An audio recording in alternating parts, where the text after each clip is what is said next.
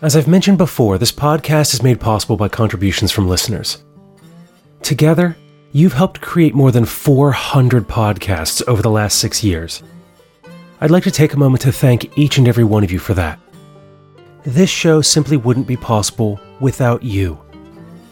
I've recently been looking at my options because of some financial problems. As a result, I've talked to my friends, family, peers within our community, and also sought out other perspectives about what to do. I heard the same thing over and over again. If your audience continues to find the show valuable, then by the very principles of permaculture, there's no reason you shouldn't be able to earn a living wage. The problem right now is that I'm not. You know my record and thoughts on permaculture. I'm not a shovel in the dirt kind of guy. I'm a scholar and an academic, a storyteller and a broadcaster. My job is to bring the Permaculture Podcast to you. My salary and the budget for the show depends on you. Will you support this work? I'm not looking to generate excess capital, but I can't work on an empty stomach either. If a mere one out of seven of my listeners dedicated a dollar a month or an annual contribution of $20 to the show, I would be able to make a living wage. So I'm going to pause here for a moment and encourage you to visit thepermaculturepodcast.com slash support and invest in this renewable resource that I'm creating for our community.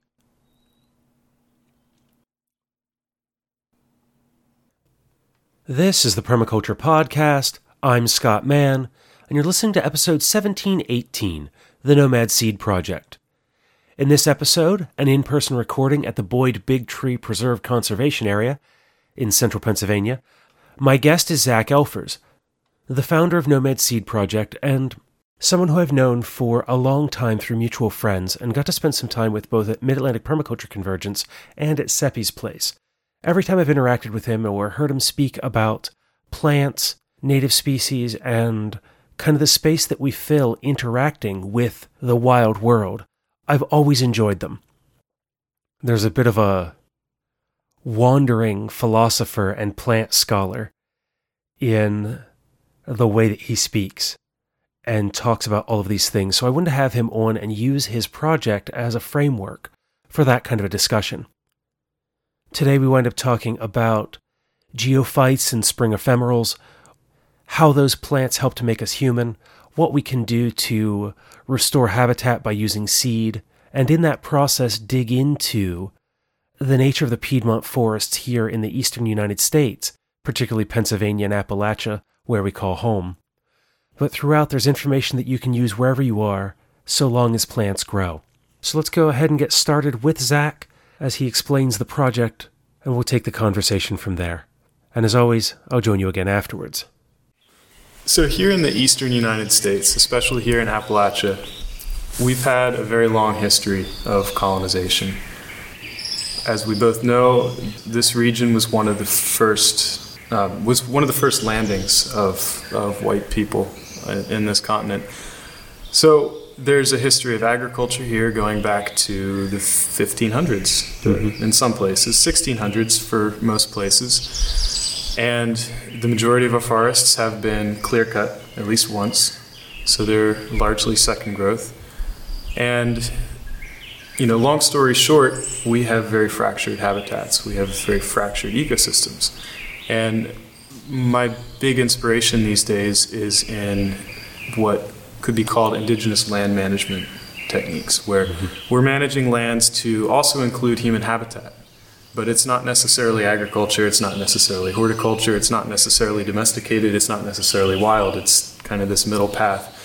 And so, w- what I'm trying to do with the Nomad Seed Project is to track down a lot of these species that may have been featured much more prominently in our ecosystems in the past and may uh, be underrepresented these days because of the legacy of what's happened. How did you come to this project? Like, what is your background that led you to this? Was there a particular like childhood experience that connected you to the land? Was it the way that you were raised? Was it something that happened in college? It seems like most people have some kind of a formative experience that leads them in this direction. I've always been a woodland You know, I, I, wasn't I wasn't a hoodlum. I didn't. I, I mean, I grew up in a in a fairly suburban you know environment. My family was never you know very affluent. You know, like my first four years were living in a trailer in, in Delaware, and you know, so I but, but I've, I've I've seen a lot and but it was always the woods which which captivated me from a very early age and you know i would play cowboys and indians or cops and robbers or whatever it was or just you know bb gun fights in the woods you know ducking behind logs and you know i remember walking with my father in the woods and he would catch garter snakes and i was always just like fascinated by everything and mm-hmm. I, th- I think in a lot of ways emotionally spiritually the woods became my home you know i, I never I guess I didn't form deep social bonds when I was younger with people, with family, but I did with the forest and with the animals. And you know, as I as I grew older and you know went to to college and everything, you know, I started to expand my social horizons more and, and got away from that. But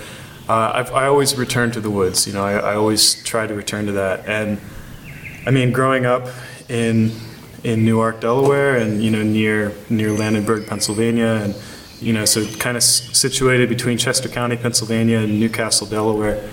I've seen a lot of suburban development in my lifetime, and there are patches of woods that I knew and loved as a child that don't exist anymore because they've been bulldozed and now they're subdivided. So that was pretty formative to me in that I didn't like what I was seeing, you know, and I, I, wanted those spaces to be preserved even before I had an understanding of why. It just on an emotional level, it, it hit me. And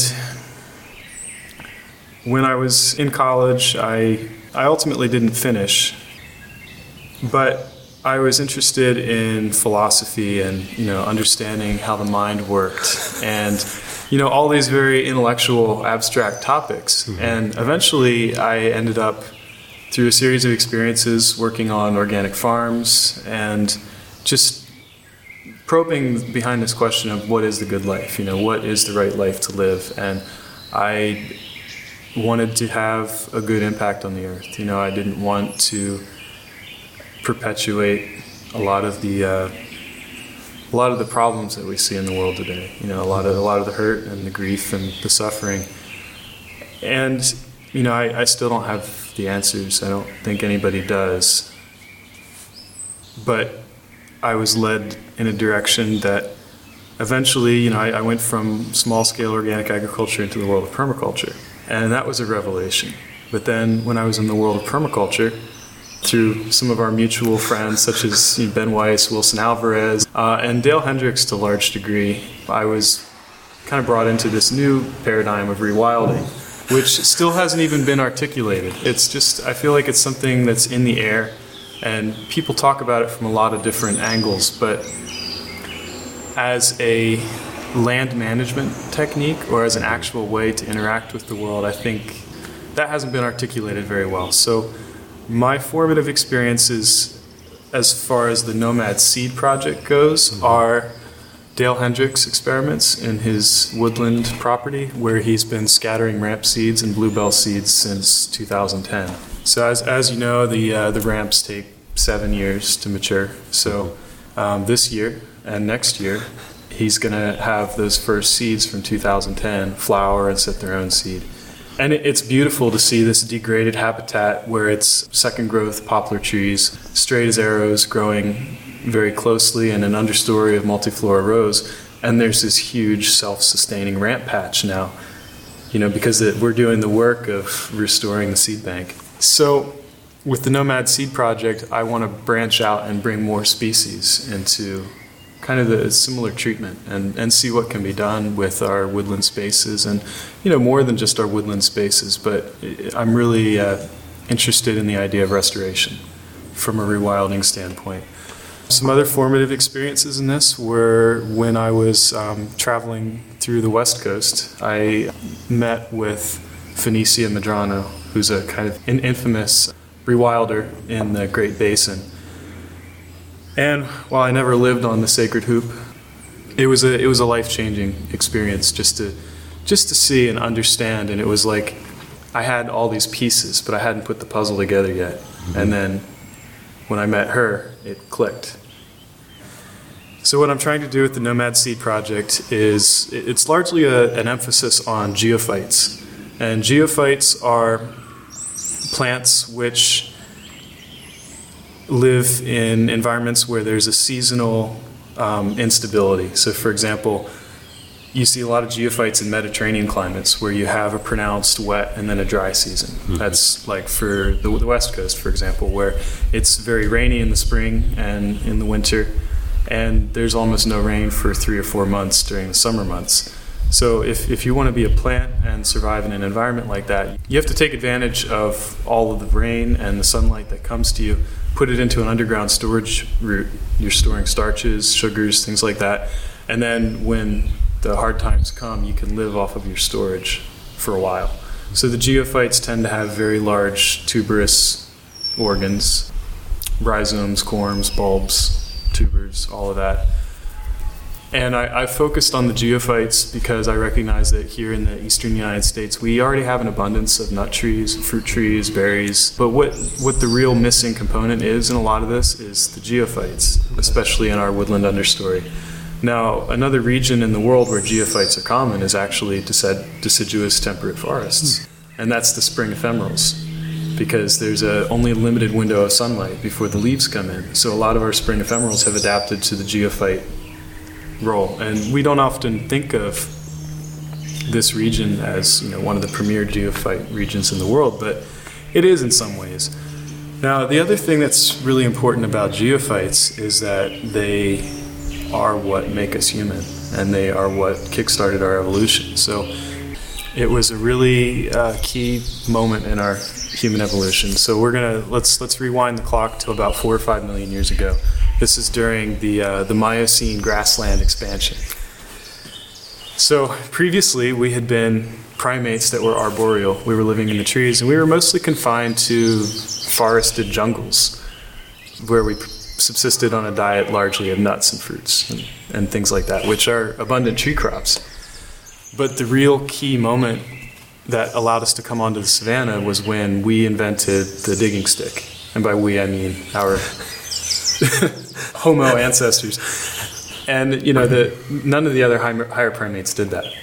You know, the baboons come on the savannah frequently, but they also spend their nights in trees or caves or things like that. You know, they, they they're not purely savanna dwelling creatures. But what we were able to do with the digging stick is we were able to basically put it in the ground and pry up these very large geophytic roots, which were rich in carbohydrates. And that became a foundation to our diet. It allowed us to come out of the trees and live among the grasses. So human beings and the grasses have a very intense relationship because it's in these grasses that a lot of the geophytes grow because they need sun and mm-hmm. grasses also have a relationship with fire, especially the warm season grasses. Uh, and you know, once we were on the savannah, then we began to persistence hunt, and we became trackers and and a, and a hunting species in, addition to that. But it was, you know, geophytes paved the way. So I, I want to bring a lot of geophytes back into our region. Well, in geophytes, it sounds like also they kind of bridge that. I think of it from growing up with my family. We, we still have those stories of the hungry times at the end of winter. And so it's important to plant things like radishes and other fast growing foods to kind of bridge that gap because as soon as you can get seeds into the ground, they tend to be hardy mm-hmm. and there's something you can get to. And it sounds like geophytes within our natural environment are something that we can turn to for that because they provide rich sources of carbohydrates because they're the ephemerals that come before the trees leaf out that they fill this particular niche for a first spring's food source. Absolutely. And if you think about it, even our, our food sources today in agriculture, they're still geophytes potatoes, mm. radishes, carrots, you know, they're, they're, they're all geophytes. And of course, these are domesticated crops that generally are ready within a year, within a single season. Mm-hmm. So many of our wild geophytes are on multi year uh, cycles before they're large enough to harvest. But the advantage is that there's no input required, you know, and they take care of themselves. They're wild plants, and you can have huge populations. With your project, one of the conversations that I'm following quite a bit within the rewilding community is the difference between people who are interested in kind of subsistence foraging and helping to manage populations so that they can then use them year after year after year versus some of now the financial or professional foragers who are going out to collect things like ramps and others in order to collect then foods and plants for their pocketbook. Where do you see your role in land management practices trying to kind of take care of yourself and the plants that you're putting out there? Are you taking any kind of steps to kind of hide what you're doing or to help manage, or is it just part of educating people that if you go in and find a ramp patch, you can't take everything that's there? I think it's all of the above. I mean, I, I'm definitely secretive about these areas that I'm really focusing a lot of my efforts on because it mm-hmm. would break my heart if a ramp forager came in and undid all the work I, I did. But I, I'm kind of operating on the, the premise that the best defense is a strong offense. Mm-hmm. So, you know, in Chester County, Pennsylvania, it's it's absolute madness during ramp season. You know, we've got a lot of ramps in the region. And by that, I mean we have some woodlands which are very extensive in their coverage of ramps, but there's a lot of development too. So there, there's not enough to meet the demand. And I can tell you for a fact that in during ramp season in Chester County, there's probably five to six thousand pounds of ramps every month that are being removed from Chester County alone for market foraging. That's a huge number, and um, many of these foragers. I mean, first of all, if you're removing that, it, many of them are removing thousand dollars per forager per month. If you're removing that many, it's it's not ethical. But one thing I've noticed is that even the seasonality is messed up. You know, as soon as the ramps are coming out of the ground, people are digging it. Even though the bulbs are still small and they haven't fattened up for the year, you know, people aren't waiting till later in the year.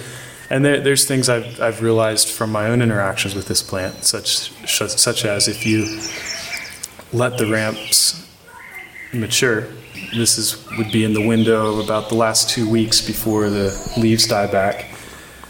The roots are very firm in the ground at this point, and the bulbs are very big too. And there's a, there's a weak point between the roots and the bulb, which is that little nodule on the bottom of the onion. Mm-hmm. And a lot of the onions have this where you can break off the bulb from that nodule and the nodule will regrow. So if you come out late in the season, you can pull the ramps just by hand and you'll hear a crack. The roots will stay in the ground the not because the nodule breaks off and you get the bulb at its largest when the leaf at its largest. And I've potted up some of the roots that are left behind to observe them over the years and they do grow back. It's Okay. not it's not 100%, it's maybe 75%, 80%. But, you know, if you want to talk about sustainable harvest, that's it. You know, it's, it's not a lot of ramp foragers who are ethical, you know, will only harvest the leaves, and you know, I, I applaud them in in their decision to do that. But I don't want to be misunderstood in saying this, but I think that we can enjoy our bulbs too. The other thing that I'm doing is I'm gathering lots of ramp seed. So the the ramp seed matures uh, in this region around the middle of September, and I'll go out to these patches. My season is exactly opposite to the ramp foragers. They're out there in the spring. I'm out there in the fall. I'm gathering seed, and I'm trying to get as much of it as I can. You know, and, and many years I'm collecting close to a gallon of, of seed. And I, I take that and I'm scattering it everywhere, right? So that that's that's the offense. You know, that's that's nature's offense. So it is to, to borrow the, the language of M. Kat Anderson, you're doing your best to tend that those wild spaces that you're in. Yes. That as you're harvesting the plants, that you're taking care of them so that there's a relationship between you and the landscape that you're working in. Yes. You mentioned earlier about indigenous practices. Are there particular sources that you're pulling from when you refer to that? Books you've read, people who you've spoken with or learned from, or is it like through your own research and the historical record, or where does that kind of come from? That's a great question. So there's a lot of ethnobotanical literature for indigenous lifeways in, in Western North America because there have still been uncontacted people in the 20th century in some of these places. So that we, we have a much more privileged perspective of actually documenting what was happening, and um, in some cases, there's still living memory of this. Here on the East Coast, it's very different, and while there is ethnobotanical record of different aspects, there hasn't been that comprehensive study that you know, for example, someone like M. Kat Anderson can write about the California Indians. She has way more information at her disposal by virtue of being in California than I would in Pennsylvania. So a lot of the work that I'm doing is coming from a plant centric vantage point, and I'm seeing what virtues the plants have, and then kind of imagining that you know, if I was an indigenous person living in this area and I had a relationship with this plant, what it might look like. But I don't necessarily have the corroboration of literature to say, yes, this is ex- this is how the indigenous people were doing it. It's, you know, it's kind of like reinventing the wheel, and that's an unfortunate reality of the situation that we find ourselves in.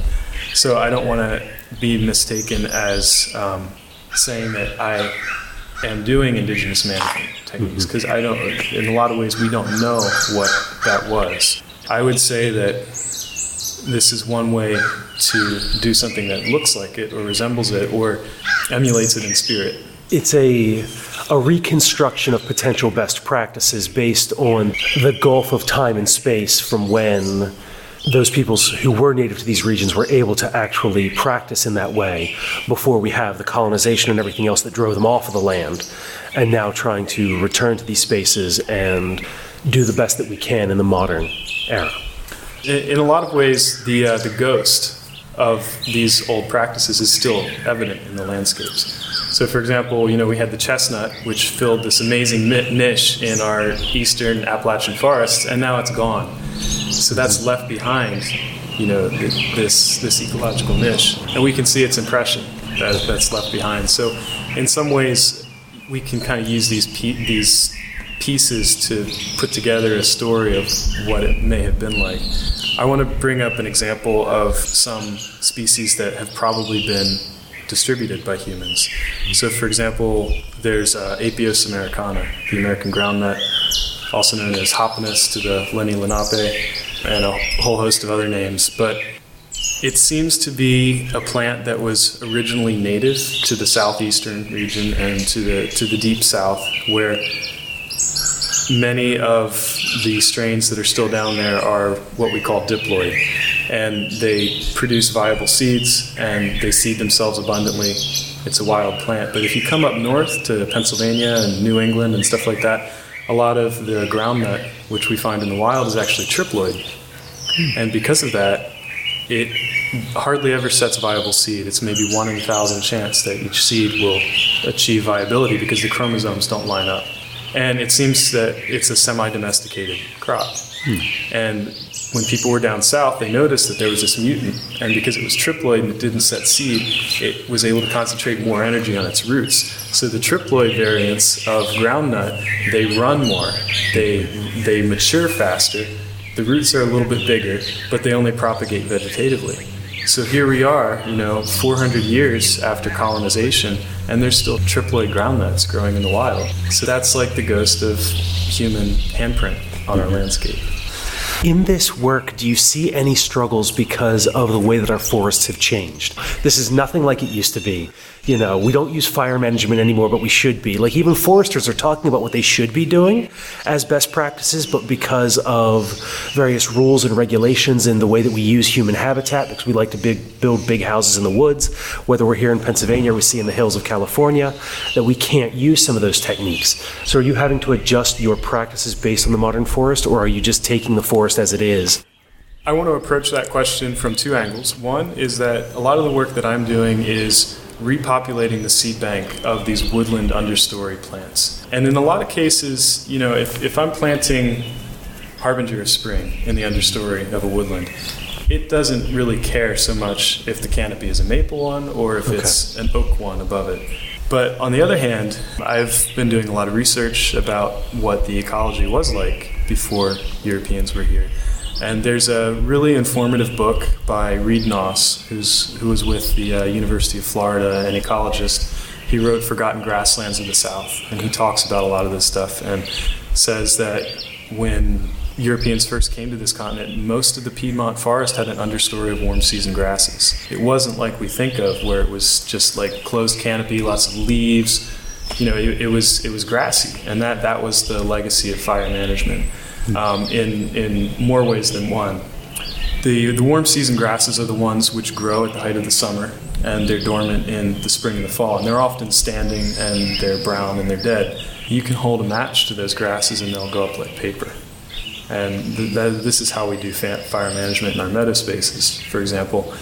So, in a, in a forest context, that's, that's how you get that clean burn that just sweeps along the understory.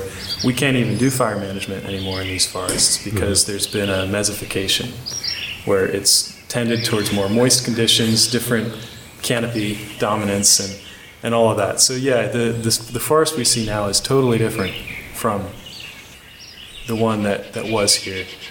And in a lot of ways, I like to favor native species because that is the legacy of this landscape. That's the ancestral lineage. There's a lot of cooperation between native species and well i'll just say between native species whether it's you know like for example cooperation between plants and insects doug tallamy at the university of delaware has done a lot of research showing that oak trees have relationships with you know hundreds of species of lepidoptera and beetles and you know all, all kinds of stuff and you take in a tree of heaven to a forest like this and it doesn't participate like that so in a lot of ways, I've come to understand what it means to be wild as something that is highly cooperative. And that's kind of opposite to the, the mainstream perception of wild. And that was something from the MAPC Q&A, where I know that kind of you challenged, I think, in many ways, the audience with your initial response, and then I pushed back against you about you know some of the ideas that are talked about within the permaculture community about native to when and native to where, and some of these other things because the way that plants move, and you know we've had these exchanges of seeds and plants and whatnot. But to turn that into a, more of a question is. Can you share with us more of your idea of natives versus non natives, invasives versus non invasives, for those people who haven't heard the MAPC dialogue? Well, I don't buy the hardline distinction between native versus invasive species. Um, I favor natives personally. I'm a huge fan of natives, and they're the basis of my understanding of ecology and botany. Because you know, I'm going into these spaces where, which which are largely populated by native plants. You know, e- even today, you know, the garlic mustard is just like you know the tip of the iceberg. It's it's just like one little little hair on the cat, you know. But all the rest is, is native still. So it's it's a spectrum. It's not black and white. There are many species that have naturalized around here and that seem to be fairly cooperative. Um, one interesting story is the multiflora rose. Now, do you know um, the Veery thrush? It has this extremely beautiful song. It's it's my favorite song from a songbird, and it, it almost sounds like a vortex of music through a metal pipe. It's just like it's just like this swirling helical song. I can't I can't really describe it. You just have to hear it. Look it up. It's the Veery thrush with two e's. And it was it's historically been a mountain species in the East Coast, and it and it seemed to nest in areas where there was a lot of mountain laurel or um, rhododendron, like these thickets. You know, it needs that dense underco- underbrush so that it, it can it can nest safely. Um, as soon as multiflora rose started to grow everywhere in, in our Piedmont in the 50s, the Veery came out of the mountains, and now its main breeding ground is in the Piedmont. So, you know, you can go to White Clay Creek State Park in Newark, Delaware, and you can hear Veeries all day long. And it's, it's really beautiful. And this is a bird that hasn't historically been in the region. So, you know, if you want to attack the multiflora rose, it's like, yeah, we, we can we can say that this isn't historically a plant that's here, but you're going to remove the Veery habitat too if you remove the multiflora rose. The other thing to realize is that a lot of these so-called invasive species are being planted by birds, for example. Well, you know, where do you think multiflora rose comes from? It comes from bird feces. Also, our landscape is changing. There's no doubt about it. You know, climate change is more than a reality. You know, it's a question of adapt or, or die at this point. Mm-hmm. And how are we going to respond to these changes? And there are a lot of people doing work talking about novel ecosystems. Mm-hmm. Um, Emma Marris has written a nice book about that called The Rambunctious Garden Saving Nature in a, in a Post Wild World. And uh, we- can't be too we can't hold on too much to the past because that's all changing. But I think it, it's still helpful to have that natives first perspective, and then you know.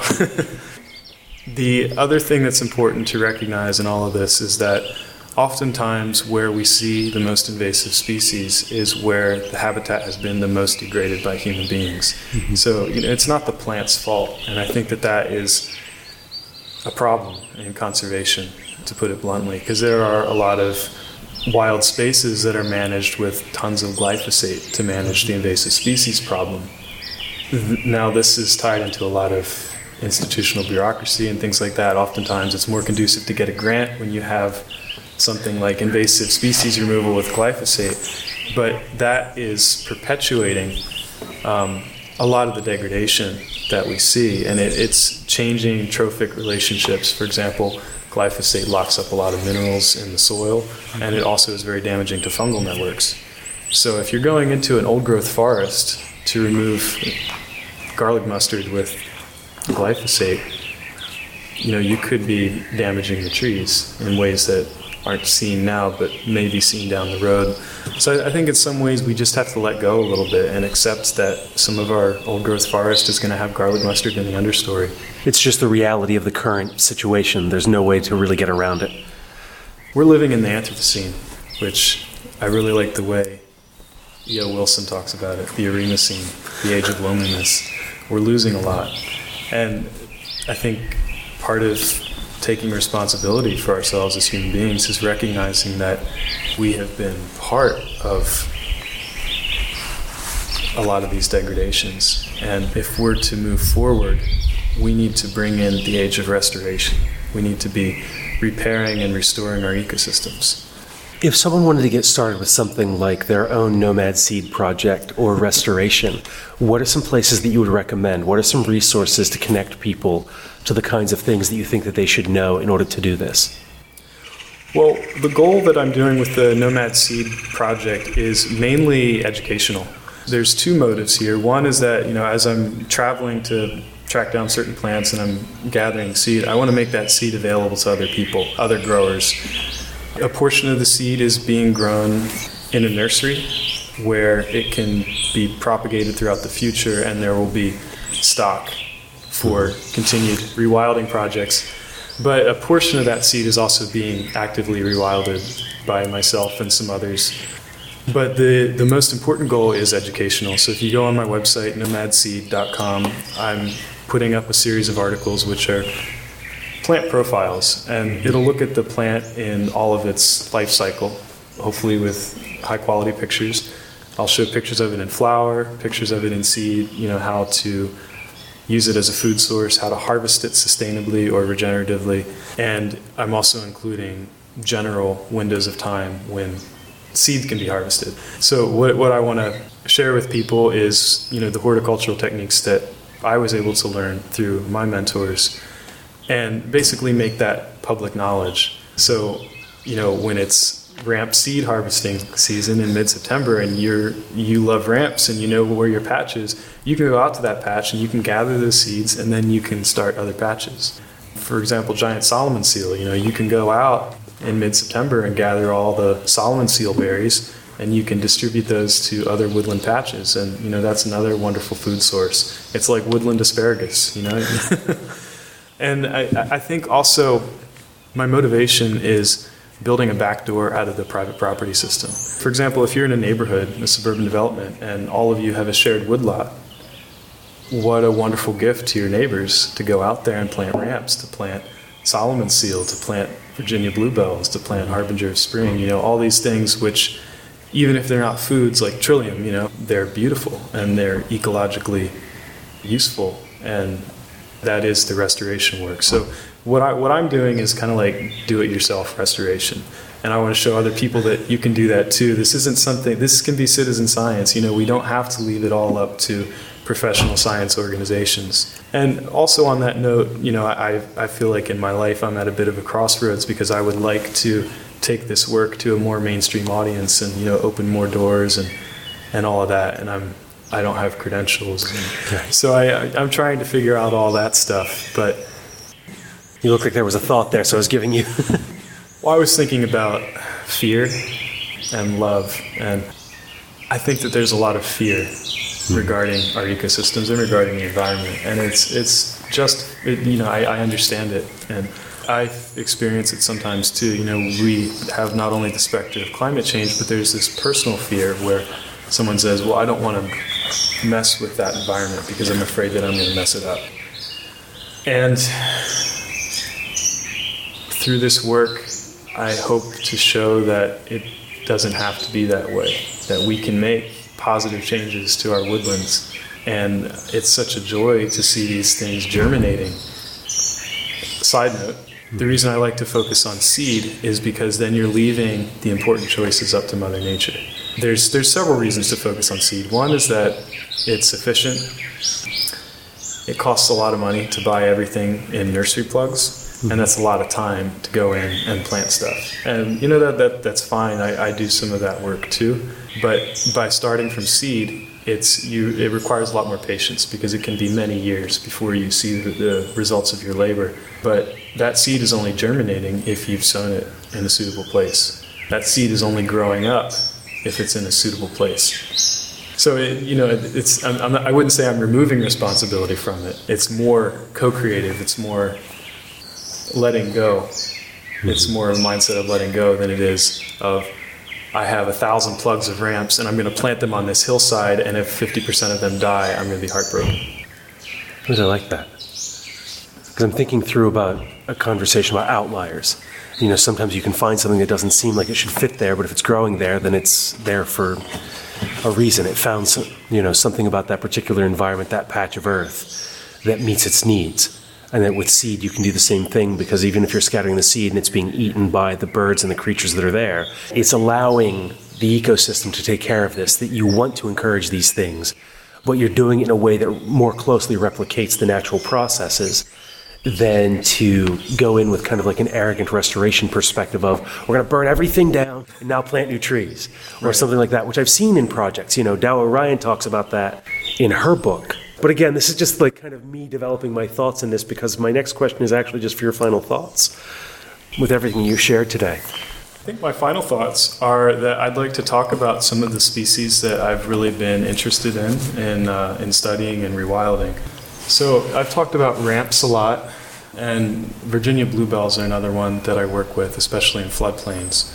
But I'm really interested in Camassia scilloides. It's, uh, it's, the, it's an eastern camas so, in the uh, western United States, especially the Pacific Northwest, there are plants in the genus Camassia, um, which are known as camas. Um, they fed Lewis and Clark on their expeditions, saved them from starvation on the Weippe Prairie in, uh, in Idaho. And they're, uh, they have a bulb, much like an onion, and beautiful white, blue, purple flowers. And they in the in the west coast they'll often be in valley areas and hundreds of thousands of acres just blooming pure blue in May or June and the uh, the bulbs can be dug up and slow cooked to turn the fibrous inulin into a fructose which is more easily digestible. Mm. once they're they're roasted they can be dehydrated and basically taken with you wherever. They can store indefinitely and it's a it's a total staple food.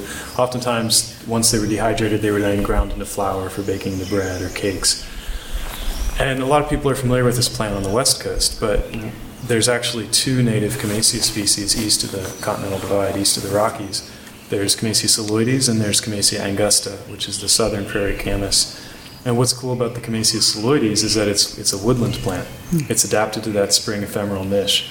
So when I was traveling this spring, tracking down a lot of these plants, I would go to areas of Georgia or Tennessee or Alabama or Illinois where this Camassia was still growing natively, and it it'll fill out the woodland like ramps in some places. Now, Camassia scilloides is native to parts of western Pennsylvania. It tends to be west of the Appalachians but it's not here so much on the eastern side. But it does well here. You know, it can do fine. I've seen it in people's gardens. There's actually a preserve in eastern North Carolina which is loaded with Camassia scilloides, and it's a bit of a puzzle for um, for the, the botanists and the geologists and all of that, and they, they have explanations. And, you know, I, I'm not going to make any statement on that, but they can do well here on the east side of the Appalachians. So, you know, I, I, want to paint a picture of where we can go with this restoration work that mm-hmm. includes human habitat without being a detriment to the habitat of all the other woodland beings around here. Mm-hmm. So we could have hillsides covered in Camassia scilloides. We could have hillsides covered in ramps. We could have hillsides covered in uh, giant Solomon seal. We could have harbinger of spring, which is like this little bulb plant in the parsley family along our streams, our wooded streams, beneath uh, beneath rocky bluffs, and you know, kind of like lowland bottom, bottomland areas, really moist areas we, we could have all these, these things totally under a woodland canopy. And I, I think that that is, is a, for anybody interested in food security, that's something that's worth pursuing. And that's when I talk about the, the back door out of the private property system, I mean, that, that's kind of what I have in mind. Um, I think that entering this age of instability and uncertainty, we're going to need every solution there is. You know, this isn't about, you know, there's one size fits all for everything. Everybody's doing their part, and it's wonderful and it's beautiful. Know, I, I love all the people who are returning to small scale agriculture and, and, you know, homestead, organic farming mindset. From my perspective, I don't have access to land ownership. I'm blessed to have land access through some friends. But you know, from my perspective, I'm still seeing the feudalism of this system where, you know, you have to be someone to some degree in society to have that land ownership, and then you can do what you want with it. Mm-hmm. But what about the people who can't afford that, or the people who can't, you know, exist within that system? I, I think my my biggest criticism of permaculture is not is is a constructive criticism. It's just that we shouldn't be so insular in our perspective that we don't look beyond the boundaries of our private property. I think we should be u- utilizing everything that's given to us. You know, make that homestead beautiful. Put in all these trees, all these plants. But then once you have this established, you have a lot of seed, you have a lot of germplasm, and you can start to move that out. You know, and you know, put it in spaces for your community, like like shared woodlots in suburban developments, or you could just trade the seed with people, or you know, the, the, the possibilities are endless. But I, I, think that that would be my final message to take away. You know, it, this isn't about like changing your life so that you you're living in the woods all the time and planting wildflowers. I, I was joking with a friend. I was like, I don't know how to explain what I do. I mean, it just comes out like I live in the woods and plant wildflowers. you know, it's just like if if we took even just a day out of the year to gather seed and scatter that in a new area. That's that's a huge impact. We're changing reality because everybody is subject to those changes. Total strangers are going to walk through that woodland in the future and they're going to see these plants. And it's because you found the resolve and the initiative to be a part of this beautiful process. Well, thank you for taking the time to meet me here at the preserve and to have this conversation out and about in the world. Thanks for having me, Scott. It's been a pleasure. And that was Zach Elfers of Nomad Seed Project. You can find out more at nomadseed.com and also at his Patreon page, which I've included a link to in the show notes, as I was one of his early supporters because I really like the work that he's doing and think that it's something worth checking out. One quick correction that Zach wanted me to make is that when he was talking about ramps and market foragers, what he meant to say of what's being taken out by those foragers was per week, not per month, so that ramp foragers are collecting 5,000 to 6,000 pounds to an amount averaging about $1,000 worth of ramps per forager every week in those areas that he mentioned. And it amazes me how much market foraging has grown, something that I wasn't aware of until this conversation with Zach today, and through a couple of articles that I've seen posted on Facebook and elsewhere because I was exposed to this idea, I don't know, six or seven years ago in an Atlantic or Rolling Stone article. I went looking but couldn't find it. About a fellow who was doing kind of field to table by foraging for fresh ingredients and bringing them then to restaurants for them to use in their seasonal dishes so that they could have something that was truly ultra local. And that particular forager, he was doing everything from going to the beaches to collect seaweed and up into the forests several hundred miles away to collect mushrooms for restaurants at the foothills of those mountains. But what do you think about what Zach shared today? Are you someone who saves seed or propagates plants when you're out in the wild and helps to tend to those spaces? Is there something about this that speaks to you? And if so, how would you apply it to where you are and the work that you're doing? Are you interacting with Zone 4 and Zone 5 within the permaculture framework? Or are you focused mostly on Zone 0, 1, 2, and 3? As always, I'd love to hear from you and know what projects and things you're working on and what you're doing in the world with this practice of permaculture. So feel free to get in touch with me. Show at thepermaculturepodcast.com is my preferred email address. Phone number is 717 827 6266. That's a Google Voice number, so feel free to leave voicemail and I'll get in touch with you as soon as I can. You can also drop something in the post because letters are really a great way to remind me of this work and the impact that it has on you and the broader world. It gives me something to touch that comes from your hand. The Permaculture Podcast, P.O. Box 16, Dauphin, Pennsylvania 17018. Until the next time, which I'm not quite sure what that's going to be yet. There's quite a lot in the queue as I've recorded five hours of interviews so far in the last week as this episode comes out, plus some other new projects and things on the horizon. Thank you for being a part of this community and this show for so long. Spend each day creating the world that you want to live in by taking care of Earth, yourself, and each other.